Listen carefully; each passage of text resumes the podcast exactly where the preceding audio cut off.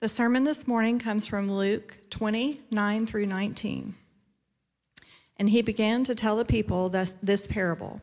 A man planted a vineyard and let it out to tenants and went into another country for a long while.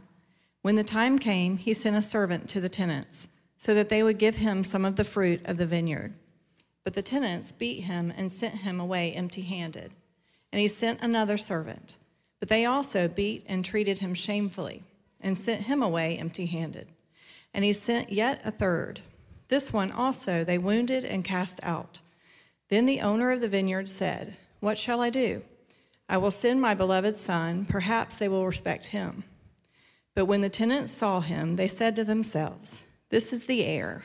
Let us kill him, so that the inheritance may be ours." And they threw him out of the vineyard and killed him. What then will the owner of the vineyard do to them? He will come and destroy those tenants and give the vineyard to others. When they heard this, they said, "Surely not." But he looked directly at them and said, "What then is this that is written? The stone that the builders rejected has become the cornerstone. Everyone who falls on that stone will be broken to pieces, and when it falls on anyone, it will crush him." I officiated an outdoor wedding years back, and it was raining right up until the start of the wedding. And as you can imagine, the bride was an absolute mess. Anxious, worried. Skies cleared, the wedding went off. But uh, undoubtedly, if you've, if you've planned an outdoor wedding, you always have that risk. But there's a solution for you. According to Oliver's Travels website, there is now a London-based luxury travel company that can guarantee good weather for an outdoor wedding. Listen to what it says. Yep, in order to ensure the most perfect of perfect days, we can now offer our consumers a cloud-bursting service that can one hundred percent guarantee fair weather and clear skies for your wedding day. Currently available to customers organizing a destination wedding in France. The service employs the talents of pilots and meteorologists and takes over three weeks to plan and uses silver iodide to seed the clouds, essentially giving the water vapor something to condense around to produce rain that dissipates quickly. Costs start from one hundred fifty thousand dollars, which is a fair old whack of cash, says the website. But then again, you can't put a price on perfection, right? The company boasts success can be guaranteed. However, they also admit if a natural disaster, such as a hurricane, to, were to occur, this cannot be controlled. We are a people that are committed to control. We are a people that yearn for control. Control of our environment, control of our circumstances, relentlessly committed to it. And we read a parable this morning that answers the question, how do we overcome our stubborn need for control? We're going to look at the problem of control, uh, the evidence of control, and the end of control. So let's start with the problem of control. Look at verses nine to ten. It says, "And he began to tell this parable. A man planted a vineyard and let it out to tenants, and went into another country for a long while. When the time came, he sent a servant to the tenants so that they would give him some of the fruit of the vineyard." Now, this was, this was standard practice in that day. Uh, an owner, a landowner, would plant grapevines. And after planting the grapevines, he would hire tenants or farmers or sharecroppers to work the land, to tend, to cultivate, to take care of it. And typically, it would take a grapevine four years before it would produce grapes. So the landowner would, would go away, and he would hire these tenants. And that's exactly what we see happen here. Now, here was the key. All the profits from the vineyard belonged to the owner. And, and the, the tenants and the, the farmers would sign a contract around this, that they were to tend the vineyard according to the owner's word and for the owner's profit. Now, Jesus, we see in verse nineteen, is speaking to the religious leaders of Israel, scribes, the Pharisees, the chief priests, And they were very familiar with the imagery of a vineyard. In fact, Isaiah five seven says that Israel, Israel was God's vineyard. That Israel was God's vineyard. That God gave Israel his word. He gave Israel the law. He gave Israel his promises, the temple. And they were to tend it according to God's word and for God's profit or for his glory. But what we see with Israel's leaders throughout the Old Testament is that they began acting like owners and not tenants, right? God's word became uh, a, a, a means of privilege for them that, that lifted them over other nations rather than being uh, a source of responsibility to serve others. They took the temple, right? And they used that as a means of selfish gain and power rather than a place of humility and repentance and prayer. That's why right before this parable, Jesus clears the temple out. Right? So they, they started to act like owners and not tenants. And that's why after Jesus clears the temple right before this parable, what do they say to Jesus? On what authority are you doing this? What authority do you have to do this? In other words, they had taken the place of ownership and authority and are now questioning Jesus' authority. Questioning his authority. Now, what does this, let's dial it into today. What does this mean for you? What's it mean for you? You know, it's easy to read this parable, and I think sometimes we don't we don't connect because we say, how, how could Israel kill so many of the prophets that were sent to them? How, how did they end up killing Jesus? Why so much opposition to Jesus? Why so much hatred? Why so much hostility? If you peel back the layers, though, we have the same posture and the same position before God. Because the problem in this parable is that they became owners rather than tenants. And it's the same problem that we have. It's the same problem.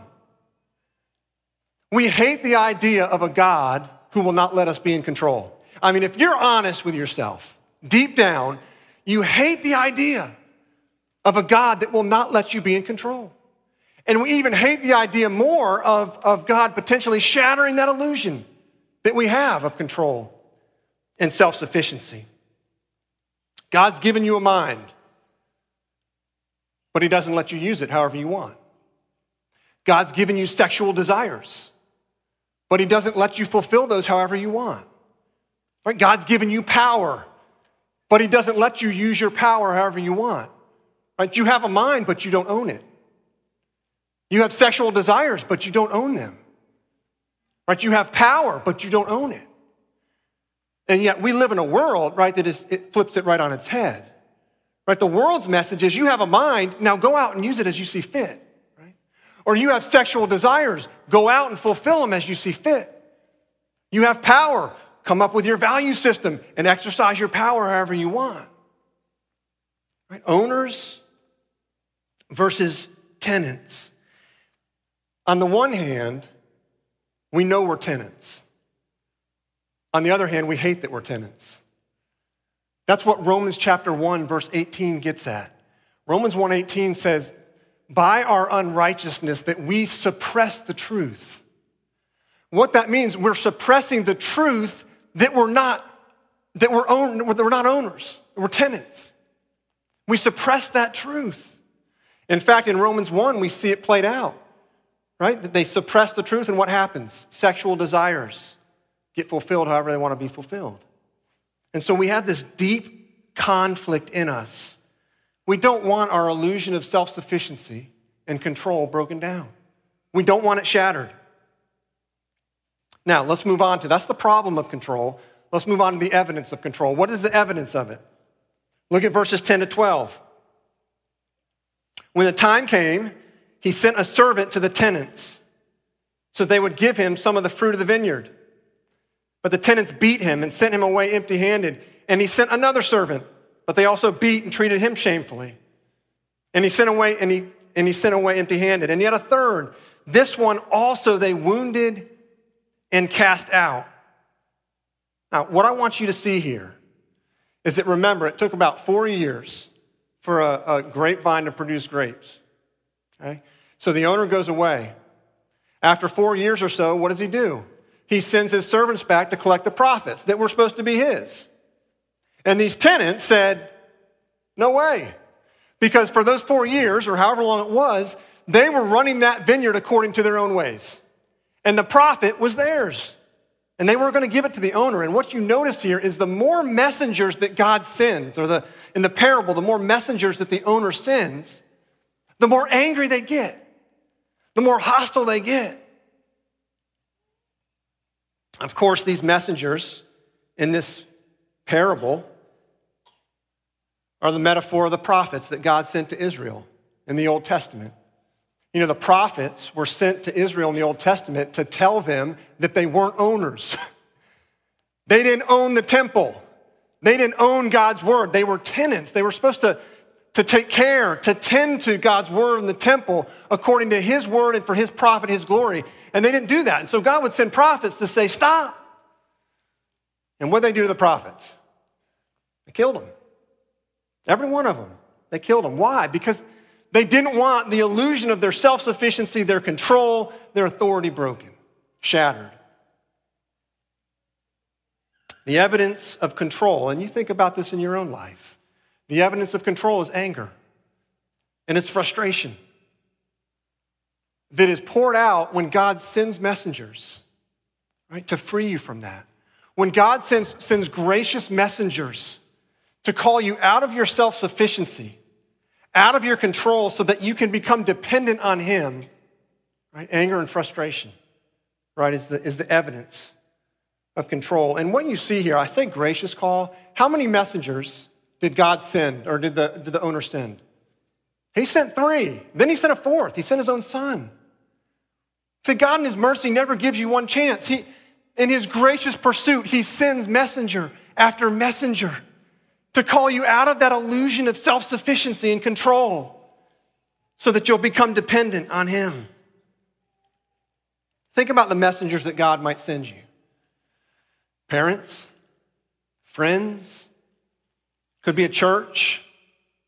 How do you typically respond when somebody calls you out on your sin?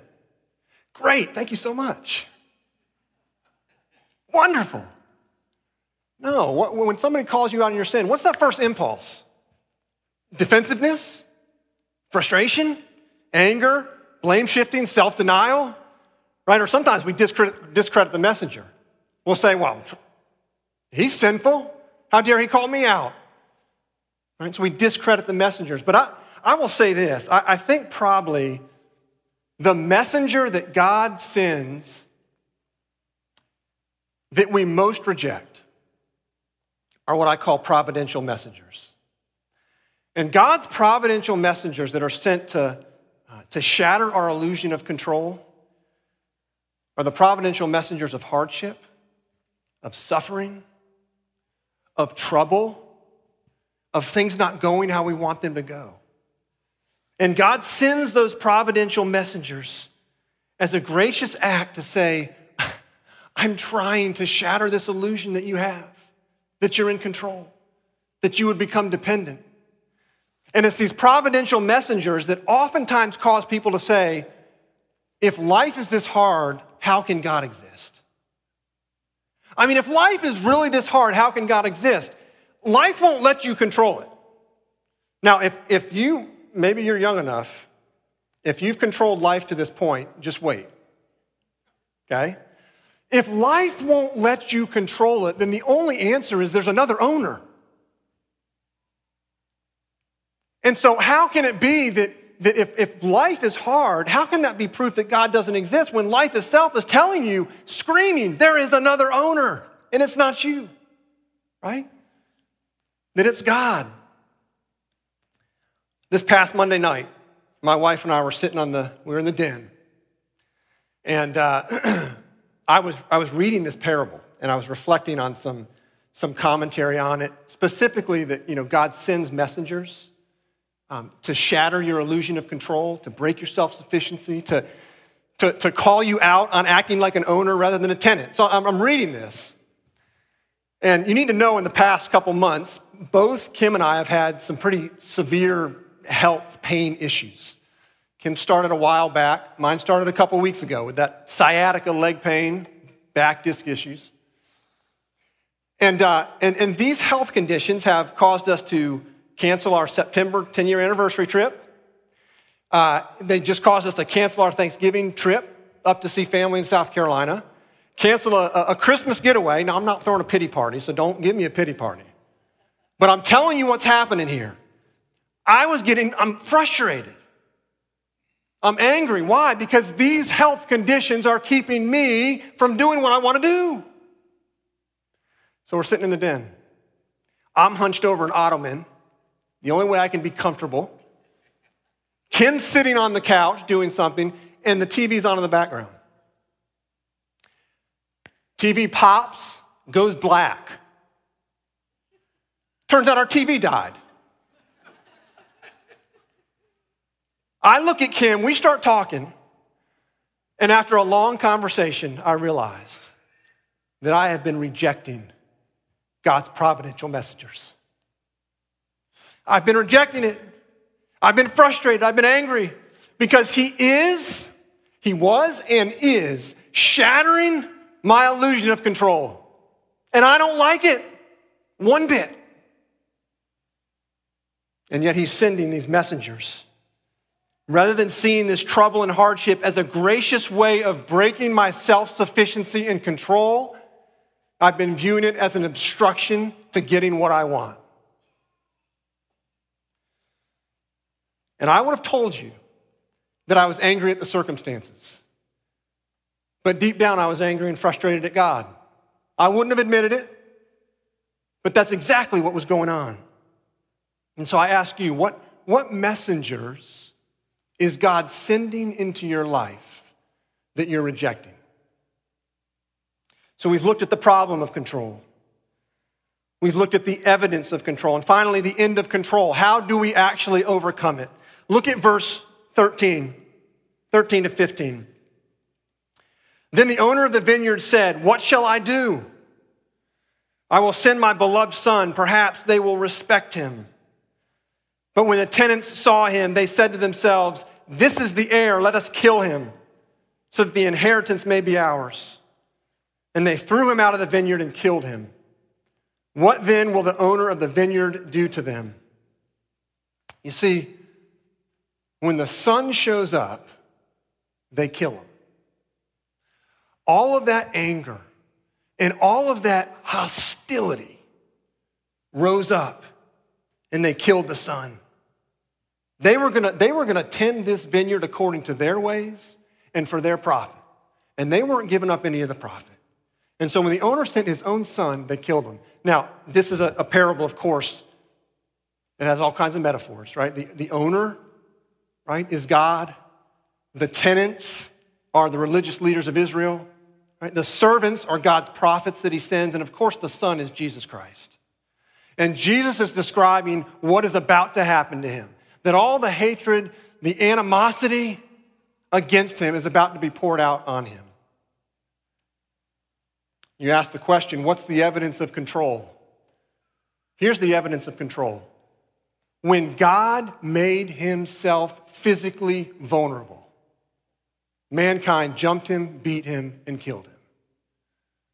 That's the evidence of control that God, by his grace, is trying to break our hearts from, that illusion of control that we have. John fifteen twenty-five, which is a quote of Psalm sixty-nine four, says, "They hated me without a cause." Romans eight seven, "For the mind that is set on the flesh is hostile to God, for it does not submit to God's law." You see, sin, and this is important, sin is not just breaking the rules. Sin is a whole attitude of resentment against the claims of Christ over your life. Let me say that again. Sin is a whole attitude of resentment against the claims of Christ over your life. Aldous Huxley, he's a famous, was a famous British author. And out of his book, Ends and Means, he confessed that he did not want there to be a God or meaning because it would interfere with his sexual freedom. Now, here's what he meant by that.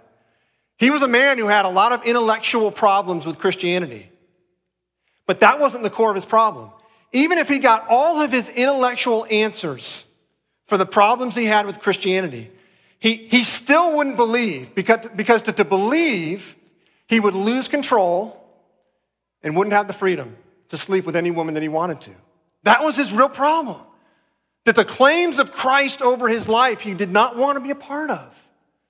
There was a hostility there, and it's the hostility that we have as well, right? The evidence of our control is that when God came in human flesh, we beat him and killed him. Now, here's the irony, and here's where the gospel comes in. Right? Here's the irony. The killing of Jesus that came from that hostility is the way that Jesus conquered the hostility, right? Ephesians two sixteen says he reconciled us both to God in one body through the cross, thereby killing the hostility. Thereby killing the hostility. And that's what Jesus means in verse seventeen when he quotes from Psalm one eighteen. He says, the stone that the builders rejected has become the cornerstone. In other words, Jesus became hostility for you. And in becoming hostility for you, he was killed so that he could conquer the hostility and become the cornerstone. That Jesus became the enemy that you are. Jesus became the enemy that you are so that the enemy could be slain on the cross. That that's the good news of the gospel. Now, then I ask a question. How can it be dangerous to give control to the man who was broken to pieces for you? How can it be dangerous to let him shatter that illusion of control when he was broken to pieces for you? Now, how do you respond? How do you respond to what Jesus did on the cross? That he became hostility for you. That he, he became the enemy for you. How do you respond to it? Jesus gives us two options here in verse eighteen. Verse eighteen, everyone who falls on that stone will be broken to pieces. And when it falls on anyone, it will crush him. Here's what Jesus is saying. You either confess in this life that Jesus is Lord, thy will be done, or at the end of your life, Jesus will say to you, thy will be done. Right? Jesus, at the end of your life, if you don't confess Jesus is Lord, he's going to say to you, thy will be done. You want control? You want to be boss? You want to run your life? I will give it to you for eternity. I'll take away all my common grace.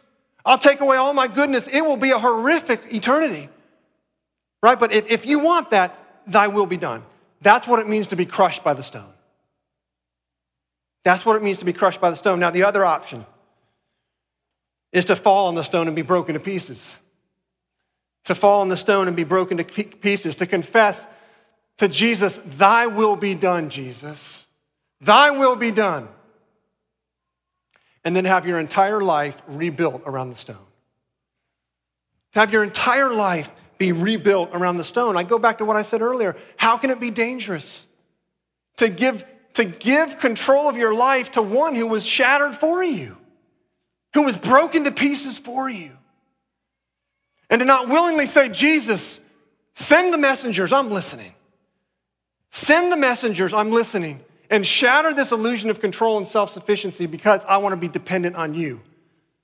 And I will take whatever messengers you bring, people, providential messengers, to make me more dependent on you so that I can be released from this illusion of control and have my life built on the cornerstone. There's a, in Japanese art and culture, there's a Japanese word, it's called uh, kintsukuroi. And it means golden repair. In Japanese art and culture, this is a, it's a type of art where they take broken pottery or shattered pottery and they put it back together with gold so that the fractures are illuminated.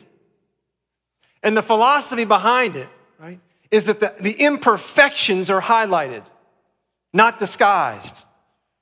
Right? The idea is that, is that when, when something is damaged and has a history, that it becomes beautiful.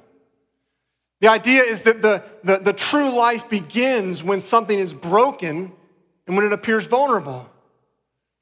And that's the gospel story.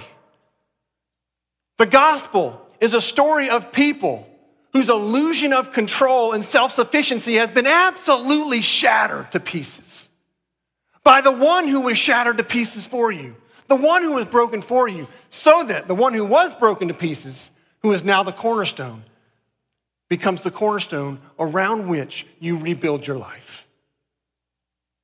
Let's pray. Father, thank you that you don't let us, by your grace, live in this illusion of self-control. Father, thank you that you're faithful, and we see it in this parable of, of sending messengers, multiple messengers, out of your mercy, that we would freely have our illusion shattered, and that our life could be built around you, Jesus, that we would become more of a dependent people, not a self-sufficient people. Thank you that, that the, the hostility that we have towards you, God, that we see the evidence of our anger and frustration when things start spinning out of control. Thank you, Jesus, that you took that hostility, that you took that enmity, that you became the enemy on the cross for us, that we could be reconciled to you, God. And Father, I pray that we would have open ears and open hearts to say yes to the messengers you send, to not see them as obstructions to getting what we want, but to see them as gracious, gracious messengers that are shattering the illusion of control, that we might become more dependent on you. And we pray this all in Christ's name. Amen.